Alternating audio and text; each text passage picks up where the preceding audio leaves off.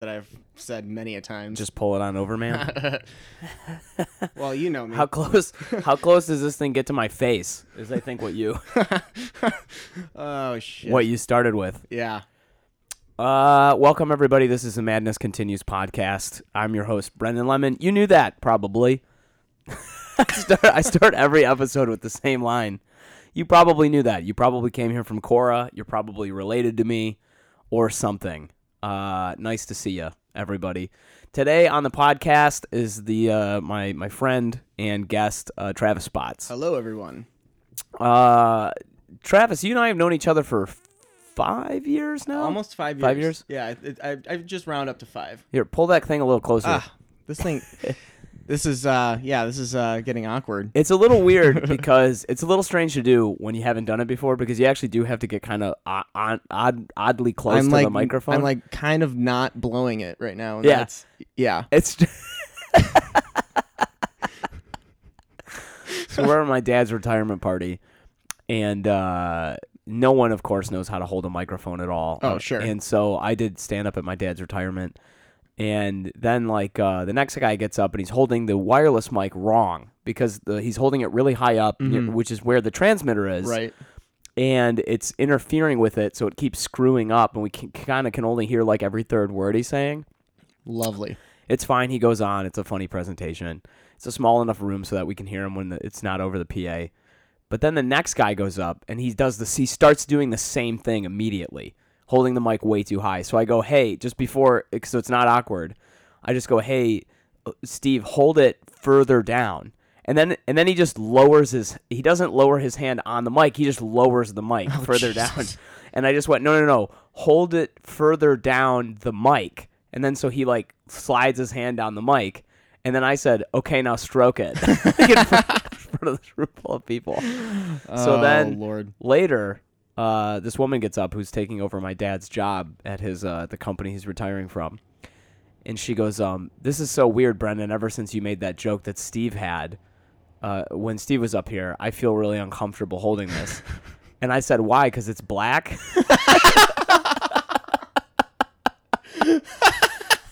I feel like I'm laughing really loud and yeah, yeah, obnoxiously. it's too. It's that's the other thing that's weird. Corey, when Corey Wood, you said you listened to the Corey Wood episode. Yeah. Corey Wood had to keep turning his head to the side and laughing outside of the range of the mic. and you could still hear him laughing too, even when it wasn't like Yeah. right, like in front of the mic. Like, Yeah, yeah, I have a great time with him. He's he's a lot of fun to have on this on the pod. Uh, friend of the pod, friend of the pod, Corey Wood. oh Lord, you're turning into one of them podcasters. yeah, this c- I know, right? It's so it's really like the here's the thing.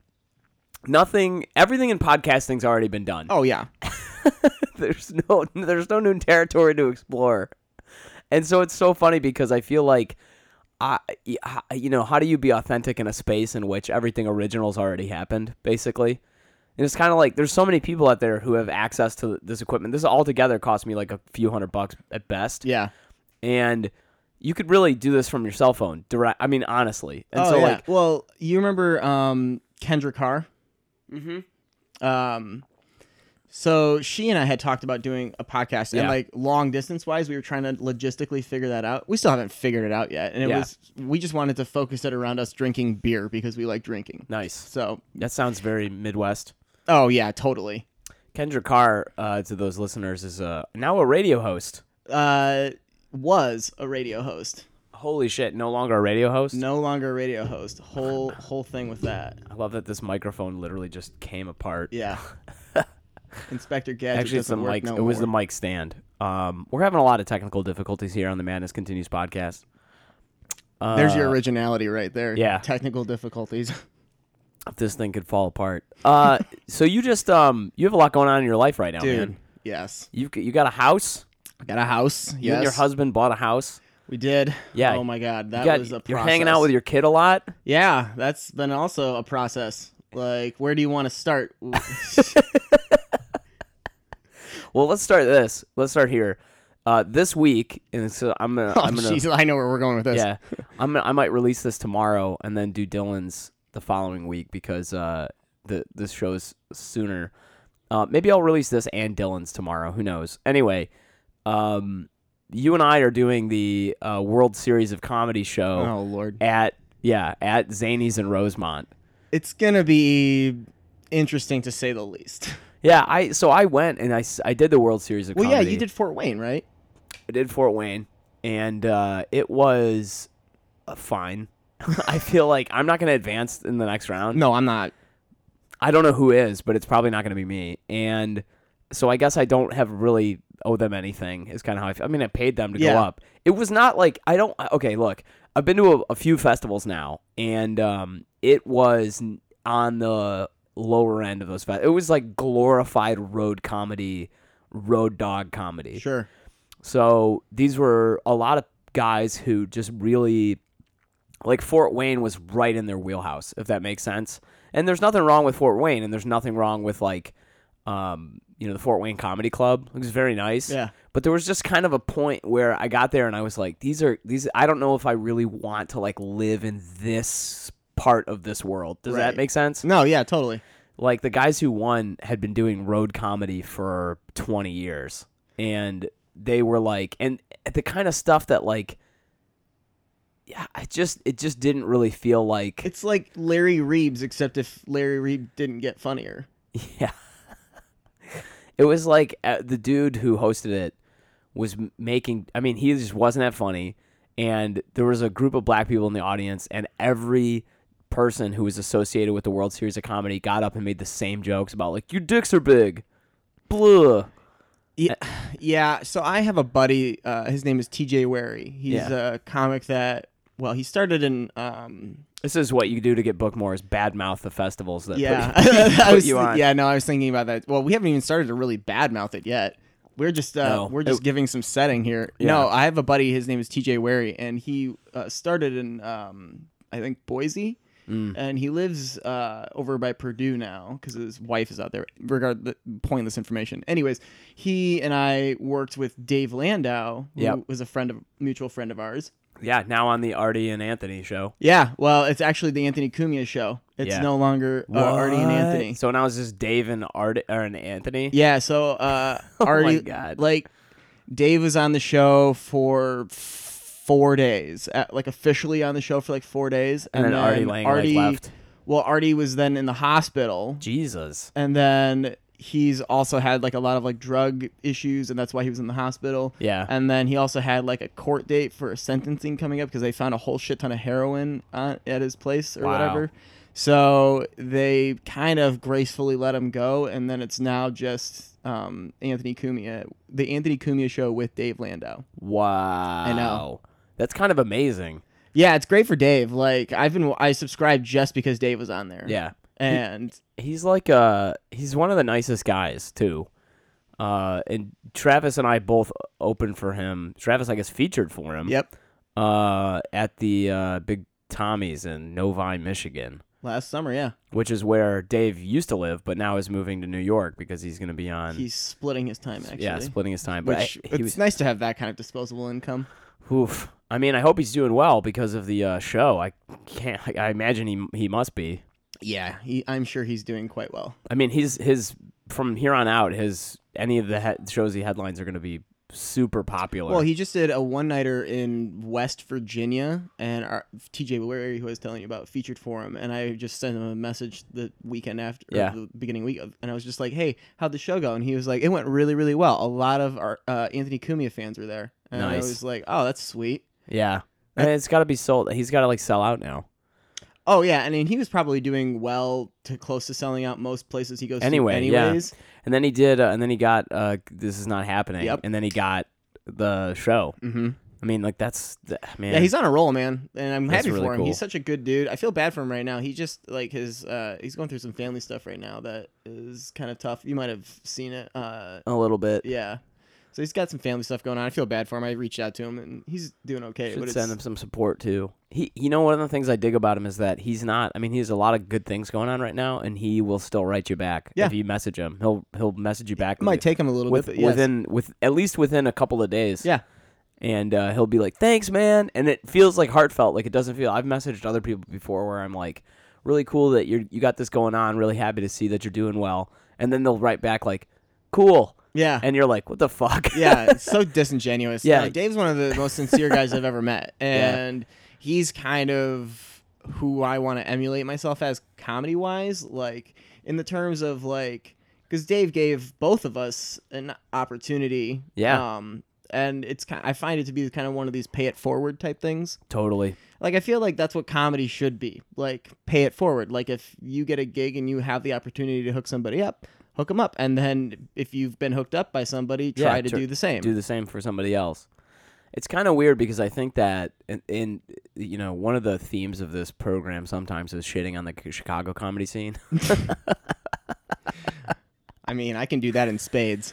yeah, I mean it's funny because you've been here for coming up on two years now. Almost three. three years yeah and it's it's interesting to me because i'll talk with people who who who have been here for like a few years and who don't know you Yeah. because you do a lot of comedy and you do a lot of road gigs and Yeah. you do a lot of gigs outside of the city but you don't really like doing comedy in chicago that No. much I did uh, recently, um, just because I know him, uh, Pat Hoban. yeah Um, he's got the that showcase Rad in the basement the of basement of the Graham comic book Cracker's store- store. comics. yeah Um, so I did that, and I only it's a great show oh dude, it was fantastic. It was so much fun. I had a great time. yep But yeah, I like the mics and stuff like that. Like I've been so over the mics, like maybe six months into me moving. they're here. horrible Yeah. i mean they're they're honestly they're honestly awful. I applaud you because you did the like hundred days or hundred yeah 109 days yeah 109 days straight of Yeah. comedy i would have blown my fucking brains out it if was I had done that. it was um it's funny because I I talk with a few people about it and one of the things that I realized is about two and a half months into that so probably 10 weeks in uh I so hold on 10 weeks in is what 70 days uh yeah about that yeah I realized I wasn't gonna get any I, I really and and it wasn't like I realized it like oh shit and it was a first time thought it was like a f- a, a grounded conclusion that I Yeah. was like oh I'm not gonna get any better now Yeah. like this this this is my ability to get better from four minutes on stage has run its course i think the only benefit that you could probably take away from that is that you were at least probably trying to write at least new material to try and run it after you had done some stuff had run its course and you were like okay i gotta try something different The only thing that, well, it's funny you should say that, Travis, because I couldn't. One of the things that hit me a month in was that I wasn't having, I did not have enough time to write. And I didn't have enough time to refine stuff Mm-hmm. because it takes so much time to go do open mics oh yeah and it takes so much time to go and wait and then do your four minutes and then like you got to go home. well and then you're waiting for people that don't care yeah. that's the problem is that I Well, you're had. not just waiting for people who don't care. I mean, you're waiting for an audience that doesn't care. That's for sure. yeah but you're also waiting for through people who don't care about their own set and are there just to hang out. Yep. And you're waiting through people who aren't comedians and get up and do like weird ass shit. Yeah. You're waiting for people who um to show up and bump you because they're friends of the hosts and like and it kind of blows because it's like I did the open mic scene in Chicago for two years easily and I mean like regularly, not just the 109 days stuff, but I mean like I did, you know, almost every night a week, 5 days a week, 2 3 times a night. Like I did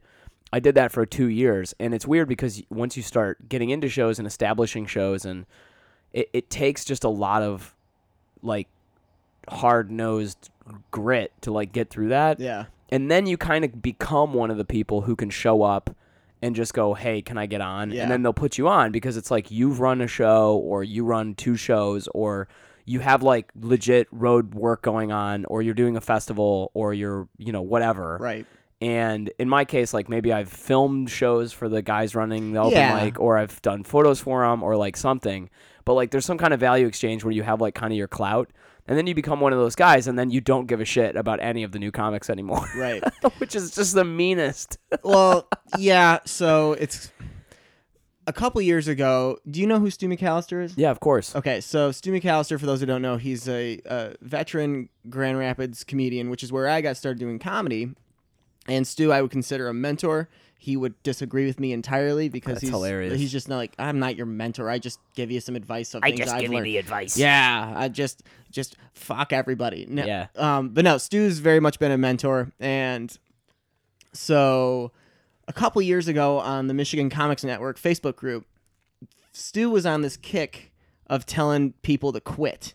Oh yeah. I think you maybe you saw that. Well, that that that took off across co- comedy. Oh yeah, It was I mean, any time, uh, really, a couple of years ago is probably the sweet spot for it. But it was like, you know, there were especially in Chicago. Like if you complained even one time, people would go, "Y- "Just quit comedy." Yeah. Like, hey, you should just quit. yeah. Like, well, and so like I was like, man, that's kind of harsh. Like, you know, there's some people that are kind of new. I'm I was like maybe 2 years in. And I was like, so I consider myself new still. yeah, And I was like, ah, it's kind of harsh. I don't feel that I'm bad enough to quit, but I don't feel that like I'm deserving of necessarily. And I know it wasn't pointed at me. It was pointed at other people from like the Detroit area that were like Sure. bitching like, "Oh my god, I didn't win funniest person. What the fuck?" Like Yeah. it's that type of stuff. Yeah. And so then when I moved here and then I'd go to a couple of mics uh I would say the one there was two instances in particular. One was at Durkin's for the very short life that it was at. oh yeah. Um, when when it was hosted by um P- yeah Peter. Peter Yeah. yeah And uh the, and then the other time at the Laugh Factory. oh the Laugh Factory open mic Yes. that's the worst open mic Oh my in god, the it's city. it's so terrible. So, uh two both times at like these mics, I saw people up there and I was just like, "Oh no, I get it." Like I I get it. Like you can just like you can see some people that go up there and they try something and you're just like, "Yeah, you don't got it." yeah And then you can give some people a pass cuz you're like, "Oh, you're new. There's maybe something clever that you had." you're trying you're, Uh, you're working through trying. this you, you've seen it maybe once or twice and you're like okay you know you're, you're you've tweaked something or something something's different about the first time from the second time yeah but you see some people and you're just like no Yeah, it's weird because there's people who get up and are 100% confident about their not good comedy. Yeah. And it's very weird to watch because you're like, dude, you're just, I don't know. i what envy to- that confidence like i Yeah. kind of do because like i know i'm good but i get up on stage and i still like five minutes like bef- when we go up on wednesday night five minutes beforehand i'm gonna be a nervous wreck Yeah, really? yeah I, I feel like if i don't have a little bit of nerves before i go up on stage i shouldn't be doing it Well, I do have. It's funny you should say that because I have people ask me sometimes. Uh, non comedians are like, "How long you been doing comedy?" And I'm like, "16 years." And they're like, "Wow, uh, do you still get nervous?" And I'm like, "Yeah, pretty much." Yeah. And they're like, "Well, what do you do?" And I'm like, "Well, you don't ever. Those feelings don't go away. You just kind of get better at managing, Managing them. them. And so it's funny because, uh, I it yeah, it just kind of like I just re- you know you get kind of to a point where you just you've had these nerves before and you've had them before you crushed and you've had them before you've bombed Mm-hmm. Yep. and so you know they don't mean anything right so your, po- your feelings are pointless yeah it just don't mean anything and it's funny because the older i've gotten the more i've been like oh those are just those feelings Yeah. Mm-hmm. by the way those feelings don't mean anything like if i could turn around and tell like 16 year old brendan anything it would be like hey i know you think your feelings are important but they're just really not that important oh lord. So we're I doing know. the uh, we're I know doing the I World know series of I- comedy. I, know you really want to fuck this girl because you really think that you love her, but your feelings don't matter. So we're doing the World Series of comedy, which we're gonna shit on here in a second. yeah. It's so bizarre to me how I got onto this thing too. Like, cause you got onto it and like you got Fort Wayne, and I was like, that's sweet. And then I was I had I didn't apply for Fort Wayne, so I was like, whatever. Excuse me. I just did uh Zanies and. Yeah.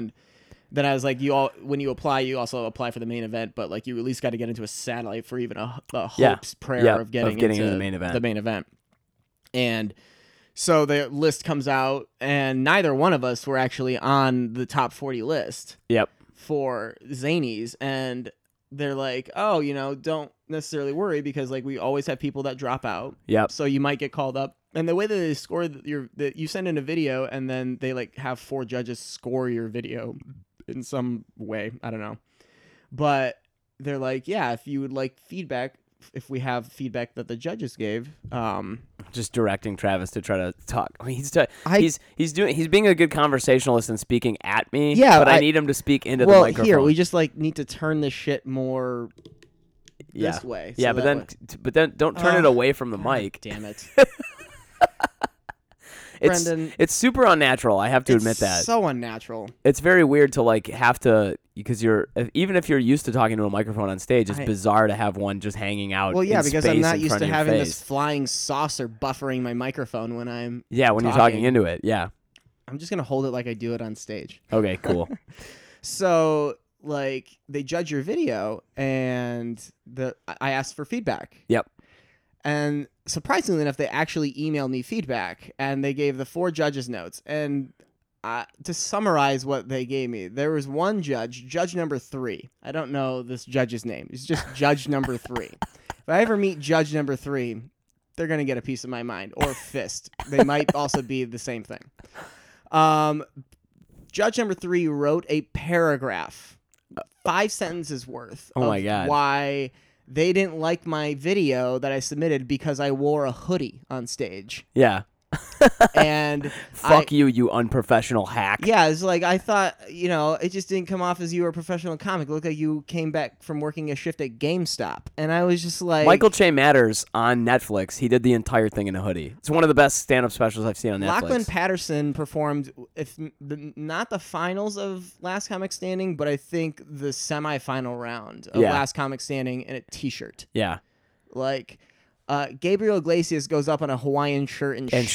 shorts. Yep. Fuck off. Yeah, Like, that's hilarious. so I was. See, that's what I mean. Is pissed off. like, so that's what I mean is like, there's this weird, like the guys who do this, like and the the people I met when I went to Fort Wayne, were all like really, um, road doggy, like these kind of old schooly, like you know, well, I want to see you in a suit. What's the punchline here? Yeah. The punchline's got to be something. yeah. And you're like, you just got up and told a story about how you went overseas. You didn't have any jokes. and you're like, what? What? Like, there's kind of like a weird level of like, they have a very specific idea of what comedy is. Yeah. And like, it's this specific idea that's been honed of like 20 or 30. It's like coming from, that's what it is. It's coming from the boom, from the boom in the 80s. Yep. And they have a very specific idea of like what comedy is. And you don't look like that to them. And that's what's so weird is like, you can get up and you'll even if you're funny and people are laughing at you it's like but but that but but to step back even further like i mean part of it is a pragmatic problem for y- you as a comedian or for me as a comedian because it's like what is funny to you and me eh, comes from a different place than what's funny to an audience in Fort Wayne Right. and the people who are sitting in Fort Wayne are laughing at similar shit to the judges in Fort Wayne because their comedy, you know, tastes have been h- honed from like this entire backwater fucking almost third world like sense of working class humor. And it's the same thing where like and I can shit and here's the thing. I'm shitting on it. I doesn't mean I made them laugh. Like I failed at like my at my attempt. But it reminded me of being in Edinburgh a little bit because it's like your guys' sense of humor is not quite my sense of Sure. humor.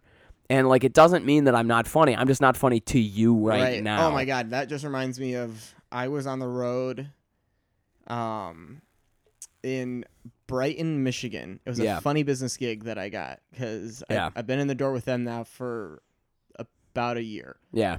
And so Shout out to Alicia. Alicia, don't fuck her name up. Yeah, it's boy, Alicia. she's gonna be mad. Oh, she'd be real mad. Uh, so yeah, no, Alicia has been getting me gigs and stuff like that, and I was out doing a one night gig in Brighton, Michigan, and I made a weekend of it because I went to a Wings game the night after. But Nice. like, this is at Burroughs Roadhouse, and Nice. it's about which picture like a roadhouse in the middle of the rural parts of Michigan, just on the outskirts of Metro Detroit. Yep. You got it. Nice. Like that's just exactly what it was. So I go up and I mean you've seen my act before. You've seen me, you know, I about 10 15 minutes in I do my big reveal that I'm oh, by the way, I'm gay. Yeah, If you, didn't, catch if you, didn't, if you didn't catch the husband line before. uh so in my act there's a big reveal cuz I don't sound gay and so like no most people don't think it, but uh, I have a reveal in my act where I let them know, and then that like you've seen me do this bit. I can't even tell you how many times now. And Yeah. it's pretty fucking bulletproof. Yeah, it, everybody likes it And because in- it's it works on two levels. I think it's not just like it's the the punchline is that uh you know you're gay and then that's like a kind of a surprise, but it's also the way you set it up yeah, is almost like a it's like somebody's gonna it's like a magician trick. It's like you cover something with the silk and then you pull the silk away And and, it's it's a gone. dildo. Yeah, and it's a dildo. That's So- funny. And it's a harness. and it's your husband in a harness. No, so um So I do this bit in Brighton, and it bombed so fucking bad. Except for one table out Mm. Yeah. of the 35 people that were there, there was like a table of six that absolutely ate up everything that I did that night. yeah, And then that bit just bombed so fucking bad. yeah. And I just kept plowing through it because, like, I mean, you know, if it doesn't work, just Yeah, what do you gotta keep- do? You yeah, just what do gotta move yeah, you on. just keep going on. But yeah, so like most of the crowd liked half of my stuff Yeah. and then even some of the stuff after I did my big reveal, like that still went okay, but I lost 95% of the crowd after that bit. And I was Wow. like, uh, I- whatever, I'm still getting paid. And luckily for, for my sake, the, uh, m- owner or manager or whatever left like left like five minutes into my set Oh wow. he like and like because he had said he's like i'm taking the night off so i'm like going. Yeah. it wasn't like a hey uh, i left and walked out of your set like i was a table that walked you know yeah. um, so i couldn't get graded Wow. so that was a blessing in disguise That's like I, the thing that's funny about that is that uh, it you have the unique uh, reaction sometimes of when audience members don't get your material, you get like mad at them. sometimes i've gotten better it's not, about it's not always. it's not and and i don't usually lash out on them unless if like i think the one bit that you and i kind of worked on that i do together is the one where i talk about the guy in the suit rollerblading yeah, And I get pissed off because a lot of people don't get the humor in the fact of like a grown ass man in a suit rollerblading down Whacker Drive. yeah, it's hilarious. Yeah, it's Can you ridiculous. do the bit for everybody. If you don't Okay, mind, 'cause so- I, I think it's pretty funny. Uh, so the way that the bit goes is, uh, you know, I like and I've lived in Chicago a couple years now. I like to go sightseeing. I like to go people watching. I think it's the best form of free entertainment that you can get. And I was driving downtown one morning during everybody's w- morning commute, and I noticed something I'll never ever forget in my life. I saw a bunch of people going down, and then I saw one guy. He was bald head, white, full suit, on fucking rollerblades. and then at this point in time, like I expect a laugh, and people don't get it. Yeah, And so I get mad at them and I will call them out sometimes. And I'm just like, if you're waiting for a punchline, what the fuck are you doing here? and that usually will get a laugh because like they should have understood that it's kind of ridiculous. And then you gave me the punchline. And it was like, okay, that joke never works. Let me break it down for you here. This guy has a master's degree. and I took it a little step further and I was like, he's got a Lexus in his garage at home. And he had the conversation with his wife that morning. Was like, "Hey, honey, do you want to take the Lexus to work today? Nah, Nah. baby, give me the blades. give me the blades. I'm just feeling it. I really got to blade into work today." it's, this motherfucker's gonna close that account. Like it's just, it's just so funny. Oh, so man. yeah, I did that joke at this guy, Holly. this guy has a master's degree, that, was the, that was the best tag you've ever given me. This guy has a master's degree, and he's wearing he's going into work with a pair of rollerblades. and and two, like after I get off that tangent and I like yell at the audience for half a second, then I bring it back and I'm just like, you know. Because I, also I didn't point out too, like this guy, you could tell he wasn't coming from like a short distance because he was sweating through his shirt. So what that told me is he didn't come from a very short commute. He was coming from somewhere very far away, you know, like 1999 when rollerblades were cool. like nineteen ninety, like twenty years ago when rollerblades were cool. Oh, that's great. and now I see, and this isn't even a bit. This is just something I've seen and I absolutely hate around downtown because I work downtown, and I see grown ass men in at least their late 20s, if not 40s. I've definitely seen a guy in at least his 40s Yeah, going down the sidewalk on a fucking razor scooter, and I want to drop kick them every single time. yeah, I've seen that too, and it makes me uh, so mad. It's I don't know why I don't know what that is. If it's like some kind of nostalgic or I, I don't know exactly what it where it comes from, but it's, it's, not saving you much more energy than walking. It's kind of gross, and Yeah. there's something weird about it where it's like this isn't. You look like a big idiot. Like you just look like a big. Eh, you look idiot like a kid. rolling synonym for lazy. You look like a guy who. You look like a 13 year old who got voted president of the sixth grade. and, this then is- never left.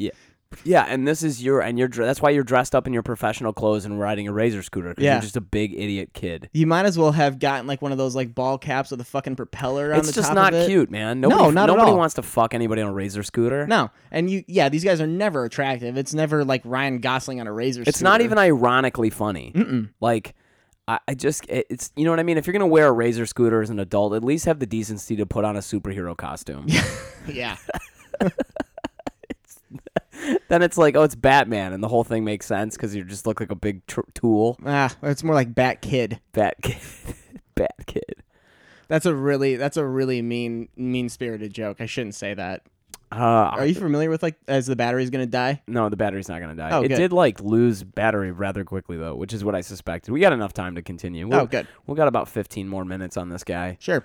Um, normally, I try to keep these podcasts to about. I try to wrap it up at about forty-five minutes because one of two things will happen. Either one, depending on the guest, will start running out of steam at Oh. about f- about thirty-five. We haven't even minutes in. talked about the kid or the house yet. We've got Yeah, plenty there's a lot of stuff to talk about, but like uh, other times. Sometimes the guests come in and you're like, "Oh, this will be a really fun conversation," and then when you start getting into it, you're like, "Oh, actually, there's not a lot to this person." like, and they just do, they just that's why. And then when you think about it in your, it's then it's like, I'll be sitting on this couch where we're sitting now and I'll be having the conversation and I'll be thinking, oh, that's why their material is all about like fast food and like, you know, taking Ubers places. Yeah. And like, oh, it turns out there's not a lot here. Yeah. And, and uh, I will mention zero names. That's probably for the best. Yeah, and and anyway, and then there's other times where I'll start trying to wrap it up at 45, and then we'll go for another 30 minutes, Right. Like because there's just something, you know, we'll just discover something that's just like really, like Corey Wood talking about losing his faith in God, where you're like, Jesus, man, That, that's yeah, that so was one that heavy." was like, oh, we should try and wrap this up, and then it was another 25 minutes before Yeah. you guys actually wrapped it up. yeah, yeah, and, and it's I a- didn't hate that, by the way. I actually kind of like podcasts to go almost to an hour because yeah, like, it doesn't an bother me hou- either. An hour seems like a good like Pete Holmes has a podca- podcast and it goes usually an hour and a half, but yeah, more closer to two hours than it does an hour and a half. And I love Pete Holmes' podcast, but sometimes a bit much. yeah, the you made it weird, Yeah. right? Um, well, let's talk about yeah, let's talk about the house, and then let's talk about the kid. All right, because, we'll go backwards in time. Yeah, well, I feel like we'll m- make through the house thing pretty quickly. But you and your husband bought a house. Yeah, so we bought a place. We had been renting over. Well, you had been over a place over Yeah, in Streeterville, yep. and uh, it was I don't know, like November last year. I want to say Yeah. we. You know, I had been. I knew that like come May ish, we were gonna get the renewal offer for our lease, and they raised our rent a lot. Our place was way under market value, so it was like we knew we were gonna have to probably move because we Well, were. Mm. you guys had a two bedroom down there. yeah, That was like pretty amazing. It was high rise, a great view. yeah, it was fun. It yeah, was, it was a good it's place. time. You had enough room for your dog. Yeah, Like it was really pretty nice. So we I had urged Kyle to be like, let's uh let's look at buying a place and Mm-hmm. let's look like let's start the process like s- sometime this winter. Not necessarily like we need to pull the trigger early cuz our lease was up in our lease is up in August of this year. So like we uh, technically we still are on it, but we're Uh, we're subletting out. Yeah, but, yeah. Like, um, so I was like, let's just kind of like look into it, and then it just kind of all spiraled out of hand really fast oh wow. in kind of like a good way. Like we were just kind of looking at places online, and then Kyle like had hit the like uh, type in your email and you know to inquire about more information or something like that. And then we got a phone call from who ended up being our realtor. His name is Neil. Uh, Neil Hackler, uh, real living Chicago, really good dude. Like, I'll give him that plot. Like, if you ever looking for, a, like, he's such a nice guy. Like, he was the best realtor. Like, Yeah. w- I mean, I don't feel like we were the neediest of clients, but I feel like we saw at least 30 to 40 places. yeah, And it wasn't because we wanted to go and see 30 to 40 places. Like, yeah, initially we thought we had a budget of this, and then it eh, then it got brought down quite a bit. yeah, And so then we originally we were looking at places that was like, oh, we thought we were in this range, and then the finance guy that we were working with, he was like, you know what, just run every place by me that you're wanting to see, and then if you're if we think you can get it, then we'll tell Neil, and then you can go and see it. Yeah. So it was kind of this whole process, and I was put in charge of spearheading this whole like being the center of communication for it all because Kyle was Yeah. like just not. Kyle gets stressed out really easily, Yeah. and It's amazing to me because I feel like Kyle is the he's h- how do I want to describe him? It feels like he's I could see how he could be more f- fragile like with in terms of like having a lot of shit going on. yeah, He would kind of just be like I don't want to deal with any of this. yeah, it's kind of right. Yeah. You hit that. You hit that right on the head. There. Yeah. Um. So yeah, he was like, "Whatever, this is your thing. You get to spearhead it or Sure. whatever." So I was like setting up all of our showings and all of that stuff, and we saw, well, we saw a lot of places that we liked. We uh, the place that we got was actually the fourth place that we put an offer in on. Really? Yeah, it was kind of frustrating because we the first place that we saw was the best place. It was over on Ainsley, over in Uptown. It's like Oh wow. two blocks from our place now, Yeah. but it was You guys are just part of that uptown gentrification. Yeah, totally. Hey, you know what? This is the whitest thing I'm gonna say today. Uh, that gentrification is gonna raise my property value a lot. yeah, yeah. And you know what? It's so weird to me because like I I can see okay, so if you're a cit- if you're somebody who's lived in like Pilsen, let's say, for like 20 years and you're like a, you know, Hispanic and you're into the Hispanic community in Pilsen Yeah. and like that's a whole thing. And in the last like 5 years you've seen like let's say your Catholic church population diminish by half because like all these people are moving in these like white, non-Hispanic, non like whatever people are moving to your community, and it's changing the demographic of your community and upping your property value so much that you're actually having trouble paying taxes to keep up with it. Yeah. like I can appreciate how the, someone can be, get put into some hot water. Oh, there, sure, yeah. but like we're talking about uptown where Yeah. people get murdered, and you're like, if you're if you well, first of all, it's Chicago, so everybody gets murdered. Yeah, everywhere everybody you're gonna die eventually. but like but like if you're moving into uptown and increasing property values and taking care of your property and putting money into the community because you're like a, produ- a produce you know you produce Yeah. i feel like i don't know why we have such this bad term that like you know I the only two things that actually ever raise a community's property values are gay men and white women those Well, are the only two things I'm on one side of that scale. So so I, I yeah. and here's the thing. That's not an express. That's not a statement of belief on my part, or a statement of of aspiration. That's, That's a fact. statement of fact. Yeah, that's super fact. I think it was um, Alonzo Bowden's special, Who's Paying Attention, when he's talking about like uh, somebody's like uh, property value being like uh, uh, being, you know, down or whatever it is. Yeah. And he was just like, hey, if two gay men want to buy my property, there's going to be a wedding. Like, and this is before gay marriage was a thing too. Yeah. So he was like, I've got a gun and a Bible. Like, we'll, we'll make this happen. It's so funny because uh, Michael Che Matters he talks about that. He's like, do you know how powerful white women are? Do you under- you're so powerful you don't even understand how powerful you are. You're so powerful that you have the ability to raise property values. So we, so we, the first place we saw uh, was three. We were ideally looking for a three bedroom place, three bed, two bath. sure. And the problem was is that our budget kept getting lowered, so the opportunity of a three bed, two bed p- place was very limited. And Yeah. there was this diamond in the rough up on Ainsley, and we put an offer in, and it was listed at like two eighty, and we wanted closing costs. It's really not that bad. No, that's actually super under under market value. Yeah. And we put an offer in basically at listing. And we knew that there was another offer on the table. And so our realtor had talked to the other agent and was like, "Hey, we're going to put in an offer. Should we put in like our highest and best now cuz we know one's already on the table or should we just put in our normal offer and then we'll come back for a second round of bidding?" Yeah. And she was like, "Oh, put in your offer normal. We'll come for a second round of bidding." So we put in our offer at list, and we find out the next day we were waiting for a phone call. We were like, "We'll hear next tomorrow morning." So Uh-huh. then next morning comes around, and I get a phone call at work, and it was my realtor, and he's like, "Yeah, they went with the other other l- offer." Wow. And he was like, I'm kind of pissed off about it too because like she didn't have us. Because I was like, I'm sorry, I thought we were under the, under the understanding that uh, we would come back with a second offer, and she's like, "Oh, well, you're the other one was better, so we just took that." And, and he was fucking pissed. Yeah, he's yeah, because there's a way to do for people who don't eh, know this. There's like a way to do real estate. Yeah. and like my family's in real estate in Metro Detroit. My grandmother's like number one top producing agent in Wayne County history. Well, that or explains something. all the white privilege. Yeah, yeah. There's we're members of country clubs. We're actually a member of the Detroit Metro Country Club, um, Meadow White, Meadow White Country Club, um, which is uh, part of the um, the uh, Caucasian Country Club Alliance. um, and I remember growing up, we used to go to a lot of No Jews Loud parties.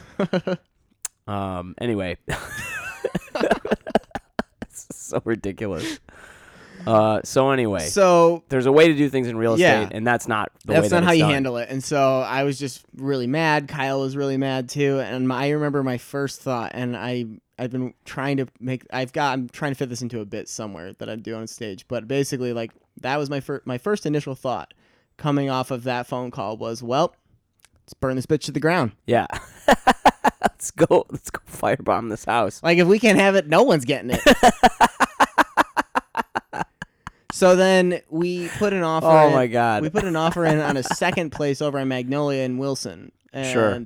that place needed a lot of work, and the uh, the owner was asking way too much for it, Okay. and we were like, yeah, we're gonna lowball you. And they like just wouldn't play ball. They had this like very high opinion of this rundown piece of sh- like the tile flooring in this kitchen was gaudy as fuck. Well, Like- this is the other re- the other thing about real estate is like having grown up sort of in this world is that like if people because they love their home they think their home is worth so much more Oh my than God. it is. Well, in this particular place, the owners had paid the place off. Yeah. So they were banking everything except for the fees that went along to like the agents and whatnot. Boo. But otherwise, so yeah, like they were trying to like net a certain amount, Yeah. which was kind of fucking. Ah. Yeah, it's like the annoying. tail wagging the dog. Yeah. Like it's kind of like it's y- no. Let's look at the property and see what we think it's reasonably Yeah, worth. like the wood floors creaked. Like the the fucking kitchen needed to be completely redone. yeah. It's Like just- it was just it,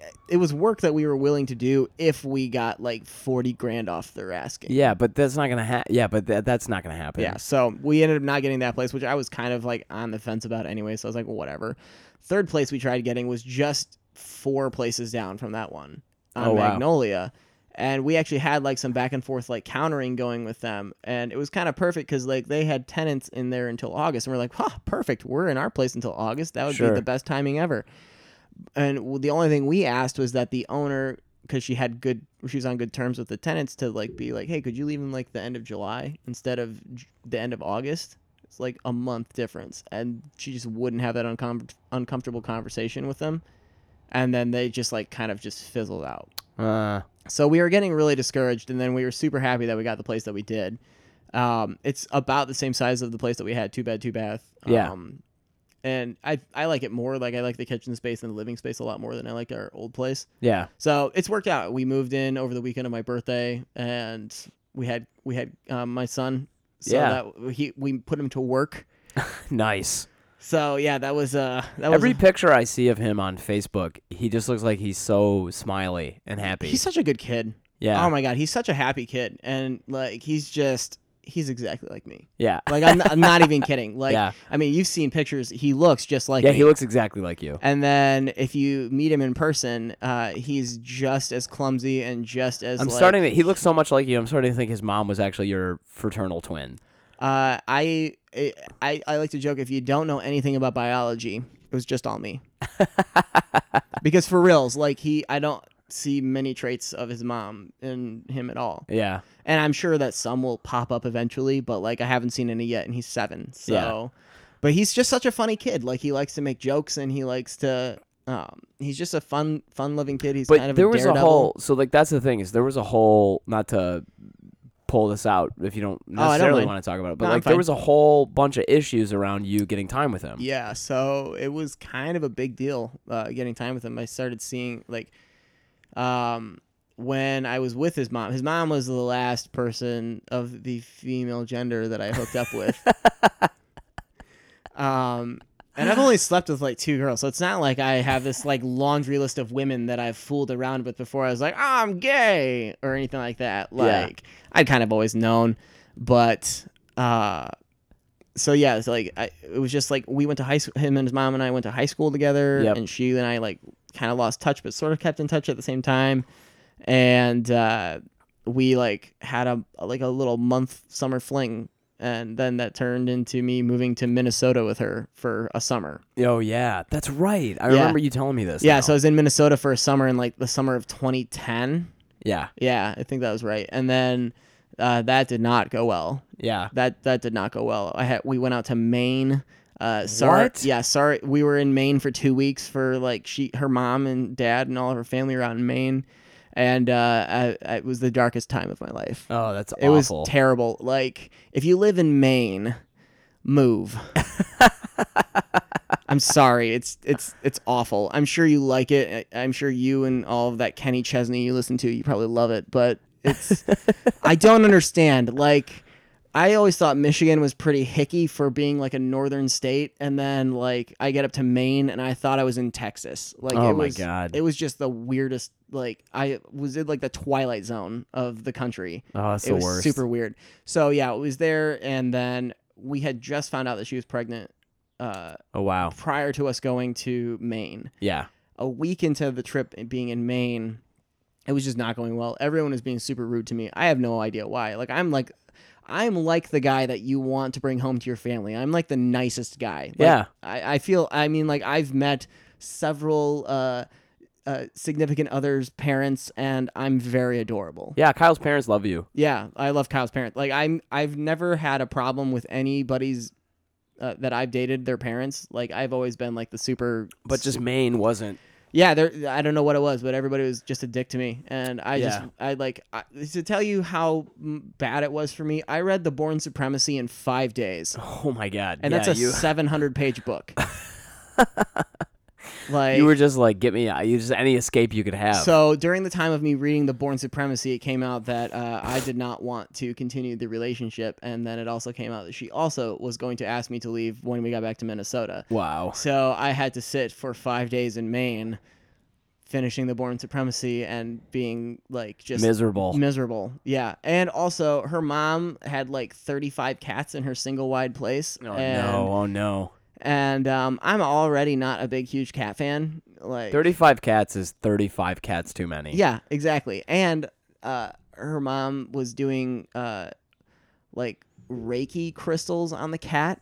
Wow. Like she had these crystals, and then she'd like do flip the cats over on their back, and then like rub crystals on their belly. I was like, "What are you doing?" And she's like, "I'm doing Reiki," and I was like, "You're fucking crazy." This is a unwritten n- like book of this is a this has got to be This an is gonna- unwritten nova, novella or something. Yeah, This I- is This is it's too nuts. It's wild. So, um, after I left Minnesota, like I had gotten a phone call from her that she was like, "Yeah, so I had gone to the doctor, and um, based off of the ultrasounds, like, you're I'm, n- yeah, you're, you're gonna not be a- dad. yeah, well, you're not dad because she had done like." Uh, artificial insemination stuff prior to us hooking up. What? Yeah. Like What? Yeah, this is legit. Travis. I'm not even kidding.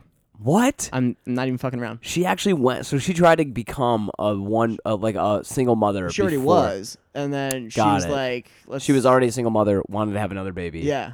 Okay, got it. So and and I don't know the reasons why, and I don't really care. Like whatever. Um, Sure. It's it is what it is. So then she's like, "You're off the hook," and I was like, "All right, have a good life." And Yeah. then that's I kind of just left it at that. Like I Yeah. you know my mom was all bent out of shape. She's like, "That can't be right."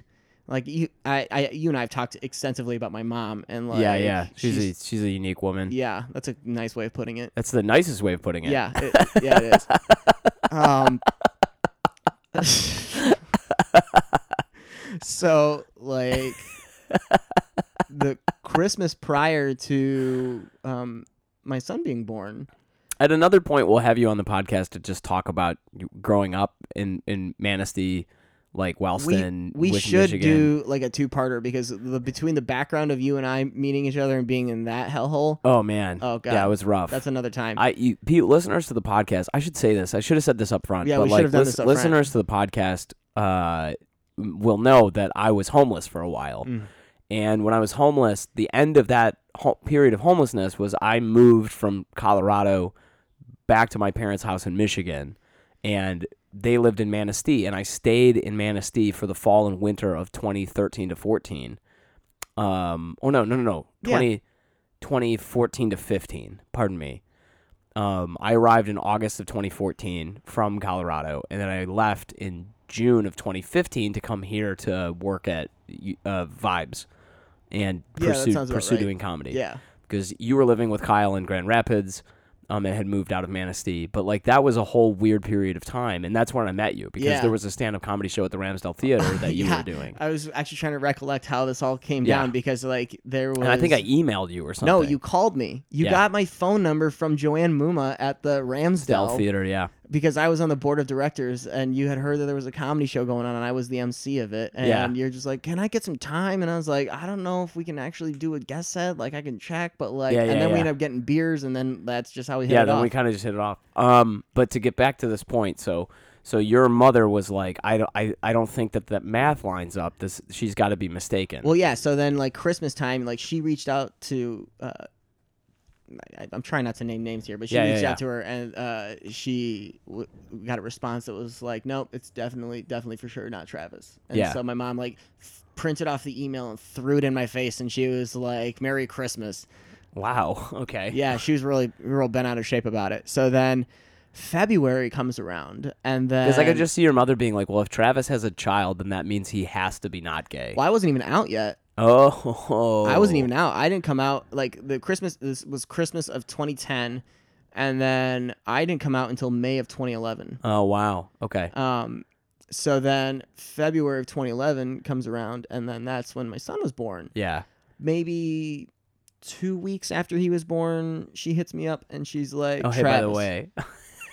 he looks just like you." Oh no. And so I was like, okay, what now? Like, I, I mean, when she said it, I wasn't like surprised. You know, I was kind of like, eh, I mean, that still seems kind of like Yeah, yeah, a yeah. thing that could have been. I was kind of in this like disbelief and like I had just kind of like moved on. But like, she's like, I'm not really asking for anything at the time. And, you know, I just wanted you to know. And I was like, okay. So time goes by, and like, it, I mean, really, you could fast forward like a year before any like traction came of it. Like, I got served with papers for child support, Yeah. like a year after. he- I mean, he was over a year at this point. Yeah. And um, so I had to go through that whole rigmarole, did like the DNA test and all that stuff. And then Yeah. finally, when he almost turned Well, two, so did this but but so did this over that year period of time did this like f- fester within you or did you ever were you ever like what the fuck is going on or like cuz I know you had a lot of shit we've talked before and okay, and we'll have a part 2 where we kind of maybe dive into more detail over y- your life during this period of time but like you had a lot of stuff going on. Yeah, I mean, I had been at this point in time, I had come out of the closet, and I had been dealing uh, with my first relationship that did not go so well. Yep. Um, then also dealing with a very religious uh, mother, Yep. and dealing with all of that, Yep. and then um, yeah, just trying to navigate uh, life and stuff like that. Yeah. And uh, yeah, so I mean, like, I was pretty tapped out uh, emotionally, to Yeah. speak Yeah, yeah, yeah. and then um so yeah i was just kind of like very disconnected from it all Yeah, yeah, and it's they're in Minnesota, so it's like yeah and that was the thing too is like what am i going to do like w- i was in michigan we were and they were in minnesota it was like an eight hour and a half hour drive like what was i going to do take a one year old home for the weekend like Yeah. that's just not eh. so like sh- i saw him for the first time when he was almost two years old they were in michigan and like uh, when we were in school in high school together uh, we lived three houses down from each other yeah, So like we hu- and I dated her best friend. So like it was that's how I like we hung out all the time. mm-hmm. And so like I saw him. We went to Chuck E. Cheese. Like there's a picture on my fridge of me and Kyle and him at Chuck E. Cheese when he Yeah. was like almost two. And then we like Skyped, you know, like every month we try to Skype for a little bit just to, you know, say hi and stuff like that. And then fast forward to his third birthday. And then we, um, we, dr- Kyle and I drove to Minnesota to go hang out for his birthday yeah, bought him like some gifts and stuff, stayed at a hotel, went to Chuck E. Cheese and all that stuff. And it was just real weird. And like She had brought a friend to accompany to um, Chuck E. Cheese, Uh huh. which whatever. It's like a weird, uncomfortable thing. Yeah. I can get it. What, like as a safety or like what? Like, I mean, I don't, think get it. Like, there's any some safer kind of, place than Chuck E. Cheese. Some kind of but- emotional support friend or yeah, like. I don't. I'm not sure, but Yeah. something to that extent. Was So, this another woman that she Yeah. brought? Okay, got it. uh, Like for a time there, I thought she was a lesbian, which I was like, that makes sense, that's hilarious. but not not to be the case. But like, so she brought some other person just to kind of be around, like, and was like that. I, yeah, that's kind of weird. yeah, it was strange. I couldn't quite peg it down, but it, it is what it was. So then we went to their house the day after Chuck E. Cheese and like hung out and stuff like that. Yeah. we like took pictures and ca- played with played with him and like did you know toys and legos and all that other shit and then we get back to michigan and i sent her a text and i was like hey it was great you know thanks for having us out it was great to see you um when can we set up a time to skype and then i never heard from her again Wow. she like and th- i she like didn't text me back and then i saw on her facebook that she was like hey i changed my number so like if um, you want my new number just text me or send me yours and Yeah. then um, i'll you know i'll have it and you'll have mine so i sent her a message i was like hey this is uh, maybe why we you know you didn't connect on me want to skype here's my number and then she blocked me from facebook What? and then blocked kyle from facebook What? and blocked my mom from facebook so like, what? Okay, so what happened? Did anything happen? No, I don't. I don't really know. I know like I- there was points in time where I was kind of uh, pissy about like dealing with like child support stuff and like and I get it. It's a frustrating topic and stuff like that. And I like at the time I was still kind of like irked that I was being held for like a year's worth of support when I didn't even know he was mine Yeah. and that really and like I'm still having to deal with that now.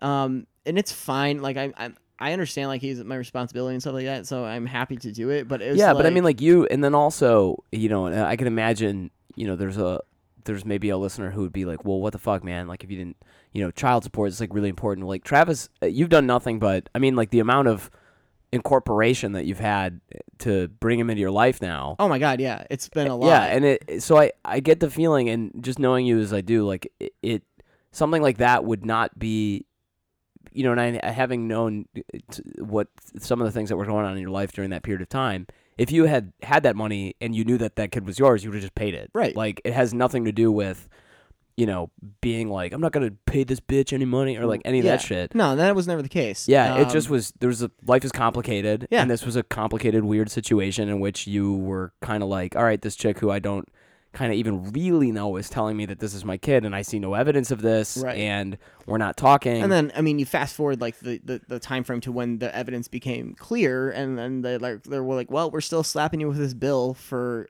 a year and a half running. It's like for real, like Yeah. that's a thing that you can do. Like yeah, Minnesota is actually uh, one of the strictest states to deal with like child support type stuff, yeah, which is kind of shitty. Um, so basically, after the communication gets cut cut off entirely, yep. um, I didn't hear from them for three and a half years. And this is, and during this period of time, you're still paying child support Yeah. basically, and like, and you're not, you don't hear from them. You have no contact with your son. none whatsoever. Yeah, So uh, finally, um, when we moved to Chicago, I wasn't working. I had been fired from my last job in Grand Rapids, and Yeah. that's a whole. That was a whole. I've never been fired from a job before, like prior to that, and I always left jobs on my own terms. And Yeah. just as a little aside, when they like let me go, it was like the day before my ninety days hit. and they're just like, "You're not a good fit," and then they're and you're like, you didn't. Yeah, it took you 89 days to realize this. Well, and I was kind of already over the job anyways, and I had some red flags. But then, like, they're like, "Do you have anything else you want to say?" And this is the my boss who had a glass eye, which I still can't not make fun of. Like, he's the piece of shit. yeah, And then the HR manager, and there's like, "Do you have any questions or you have anything you want to say?" And I was like, "Well, I can't wait to talk about you guys on stage." and then I went to Grins that night and then oh, talked that's about them on that's stage. great. Yeah. So, um, when I wasn't working, like I was only driving for Uber, and Uber wasn't giving me a whole lot of money No, of here course in not. Chicago. Yeah. So, like, I wasn't able to like Uber pay- doesn't give anybody a hell of a lot of money. No, they don't. Uh, if if you want any advice from uh, good old Uncle Travis, don't uh, don't drive for Uber. Oh man. So I wasn't able to pay child support while I was driving for Uber because like Kyle and I were just paying bills and you know living life and stuff like that. And it wasn't like for a desire to not pay. It was more for a you know You shouldn't an have. Yeah, you, inability didn't- you didn't to. have the money. Yeah. So um, I finally got served with papers in because like if uh, you owe child support in a state that is and you live in an adjacent state to that state, Yeah. uh, that it, they the federal law allows the that state you're in to collect on that state's behalf. Sure. So I got served with papers from uh, the state of Illinois to basic. They were like trying to take my license and try to throw me in jail and shit like that. So I had to hire an attorney. First attorney that I hired, like they did literally nothing. like I'm not even kidding. Like I'm actually throwing them, and I'm gonna be throwing them in front of this Illinois State Bar Association. Wow. Yeah, they're like they did nothing. Wow. They had my case for like six months and did nothing. I fired them. And then I hired another firm based off of a recommendation from my boss. Uh, I work at a law firm now. yeah. And yeah. You're a paralegal. Yeah. You make decent money. You do well. Yeah. And In uh, addition to comedy. yeah, Yeah. In addition to doing comedy and stuff like that. So then, uh, so my boss was like, "Here, uh, go to this guy," and it was kind of funny because I had looked this guy up prior to him giving me the recommendation, anyways. Yep. And I was gonna call him, and then he's like, "Yeah, he was my roommate in college." and I was like, "Okay." And so like I had they had my case, and in three months, taken care of Wow. they got shit done. So I s- and then I had to hire an attorney in Minnesota last summer to deal with trying to get like parenting time established. Yeah. And See, that's the thing that really blows my mind about this situation is that I think that I- I don't think there's a lot of people who would disagree, who would say, like, okay, you like uh, child support is wrong across the board. I think it's kind of fucked up that you can owe child support for a period of time in which no one notified you that right. you're the father. I think that's kind of fucked up. And then I think the other thing that's kind of fucked up about it is that it's like you, you know, there's enough people who have trouble paying their bills on their face that I feel like, you know, th- you can't you can't pay things that you don't have. Right. And so I think that that's kind of weird. Well, but I, that- but I think just to, to finish this point, I think the thing that's really fucked up about it is that I don't I don't I think it's f- really bizarre that you can not that you can f- ne- have no contact except legal contact with somebody and be like you owe me money and I'm not letting you have no idea how your kid is doing. Yeah. Like that's super strange. Yeah, the the in our case, uh, the rules were not followed. Like t- like because you could, uh, technically, I should have done some things. She should have done some things. We both kind of broke Yeah, the rules. sure. Like, um, and w- basically we build up to this this crux of a point in October of last year where um, we had like a hearing set up uh, on in September, and I had see, I could see her for the first time in almost four years, and she's there with her uh, husband, Yeah. and um, and of course I'm like not happy to be there, and I don't want to see them, and they're my enemy at this point Yeah. and her husband comes up to me and he extends his hand and he says hi and he ex- introduces himself and i just stare there for like 10 seconds and i just look at his extended hand it's like very like cinema style like Yeah. about to get punched in the face like you're about to like get punched in the face kind of scene and i shake his hand and kyle's standing right next to me he's like i cannot believe you didn't like just explode Yeah. um and then the next day Was he a bad guy? do you no he, think? he's a great guy yeah. so um, we go to October and we had this like mediation session basically where we each got to sit there with our attorneys and the attorneys didn't talk. It was just her and I there and we each got our time to s- say our thing. And so like I we're supposed to do like 25 minutes worth of speaking to get your story out or whatever. Mm. And I probably spoke for like 45, which is the first time I've ever Oh, Wow. done 45 minutes with zero punchlines. Uh yeah, you got to say that on stage. That's pretty good. Yes, at some point in time I'll figure out how to fit that in, but it was um and then like That's so funny. I said that to Gloria just the other day. At some some point in time, I'll figure out how to fit this in. yeah. so uh, I speak and do my thing, and then she asked for like a five minute recess after I got done speaking because she was very like.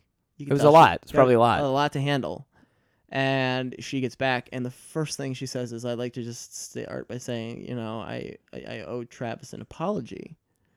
And she was like, "I'm sorry for the way that I handle these things. I did not handle how this Wow. went." uh, how the, these things have played out. I did not handle them well. I didn't consider your feelings about this. Yeah. And right then, like f- three and a half years of just like the most vile hatred I've ever had in my heart. Like, Yeah. and I'm not a very hateful person. Like, I might talk a lot of shit, but like I'm When usually you're holding somebody's son away from them. I mean, yeah, so I I mean I I- and just in general, like I talk a lot, I talk a big game, and I talk a lot of shit, but like Yeah, I'm, you just I'm don't- A, I'm a real pussy. Like, Yeah. but like that three and a half years of all this hate that I had just went away. yeah. It just was completely gone. And then we were in front of two like neutral parties. It was like a retired family law judge Yeah. and a like child psychiatrist that dealt with like family abandonment issues and they were like the neutral parties to like make a recommendation of what we should do. Yeah. So they make a recommendation that um, starting immediately that I would see him every month for at least one week in a month. Yeah. And then like a holidays schedule built out and a summer schedule and all that other shit. Sure. And we could either agree to it, we could disagree to it, we could agree to part of it, but not all of it, and then go Yeah. from there. And to my complete shock, I'm still kind of shocked about it, but we agreed to all of it. Yeah. And so then starting in November, uh, we kind of like eased my way into seeing my son again. I went out to Minnesota and hung out with him for a weekend. And then we went again in December. Me and Kyle did. We Yeah. went to for Christmas. And then they came in January, like as a family to hang out. And then start, and then February we went for his birthday. But then starting in March, he's been coming by himself. Yeah, yeah. So that's when. So that's that's when I've started to notice that because I, I remember ever since we I met you, we, we this has been going on. Yeah. and it's just been interesting to see like you know you have just so much. Ha- I mean, like so much stuff on Facebook where you're posting this, and it's interesting to me because I'm like, and I've told Gloria this is I'm like, you don't like this is a really big deal Yeah. that like this is going on, and it's been really wonderful to like see you guys having such a good time and Yeah. like he's having such a good time and you're at like North Avenue Beach or Montrose I think Yeah, we are at Montrose. and like hanging out and like I I think for even for him like you know if it sounds like she's not so I didn't know this story and and in my in the past I've been like wow this woman's fucking awful Yeah. or whatever but it sounds like she's probably had in in her defense had her own things going on Yeah, and we admitted to ourselves like after that mediation session, hey, we both handled this wrong, yeah and we just wanted to and do you guys better. are young and human beings and like Yeah. people do all kinds of messed up stuff yeah. and, So we we both agreed that because both of us come from fucked up backgrounds with our Yeah, parents. Like yeah. she had parents that like totally just like were terrible to her, and my parents divorced, and like the way that they treated us based off of my parenting time and my parenting time and all that stuff. It was just really shitty. We got caught in the middle of it. yeah So we were both like, yeah, we want to do better than what our parents did, and Yeah. we weren't. So we were like, let's just Yeah. do better. and I mean like it sounds like she's married maybe and if this guy's a good guy like He's a good dude. like, Like, if they're- that's a stable Yeah, situation yeah, and you it- and you and Kyle are so stable yeah. so like I we mean are we are the definition of stable. yeah you guys are really and so and you you know you have a house here and so for him it feels like he you know there's an opportunity to have not even not just one but like two really loving loving families Yeah. that can hold him in this position where he can experience a lot of different Minnesota is different from Chicago Oh yeah, and- and it's fantastic too because like once he finally realized that like you know he's got mom and his stepdad in Minnesota and then me and Kyle here and then he just kind of put it together. He's like, I've got three dads, and it was Yeah. kind of like happy about it. which is cool. Like we have this like weird modern family esque like type Yeah, This is- situation. this is really a sitcom writing itself. Like Yeah, not- basically. I've been talking to Dave about this. Like Yeah. Dave and I have been talking Yeah, about. you need to write a pilot for it Yeah. because that's definitely it's a really interesting situation. I would want to maybe do it from the perspective of him Yeah, and like him going back and forth. between like yeah, two families and Yeah. three dads. yeah, like I think it would be a very interesting story. I already know like the pilot episode of what it would be. because to summarize really fast, like uh, there was a time when I took Kyle to go to watch my younger brother uh, at a wrestling tournament when he was in high school, yeah, and m- uh, my son also got was in wrestling. I was very pleasantly surprised to find out when like when I first started seeing him. So Yeah. I've actually seen That him. must wre- really run in the family. You wrestled, your I brother wrestled, well, yeah, it does. your son wrestles. and now he's playing baseball and my brother played baseball too so it's Yeah. like and he's pretty good at baseball but um so i remember taking kyle to my brother's wrestling tournament and we were up in the stands and my brother luke is wrestling and um oh Lu- it was like in between the the, the the way the wrestling match works in high school is like you have two minutes two Yeah. minute periods and then like the referee stops it and then they do like this little ceremonial thing where it's like the referee flips a multicolored coin yeah. either green or red because you have an ankle bracelet to either green, Green or, or red. red. to identify for your points, and then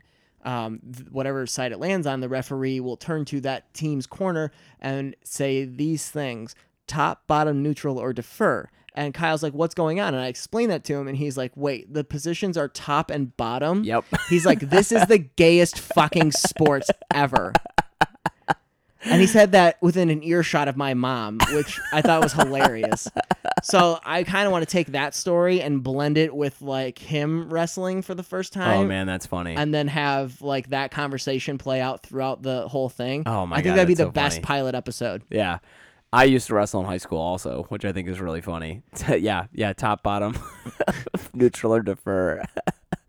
I only I was I always I never won a match in the, my whole Are you wrestling serious? career. Yeah, but my MMA career I'm undefeated. What are you zero and zero? No, I'm oh I'm 1 and 0.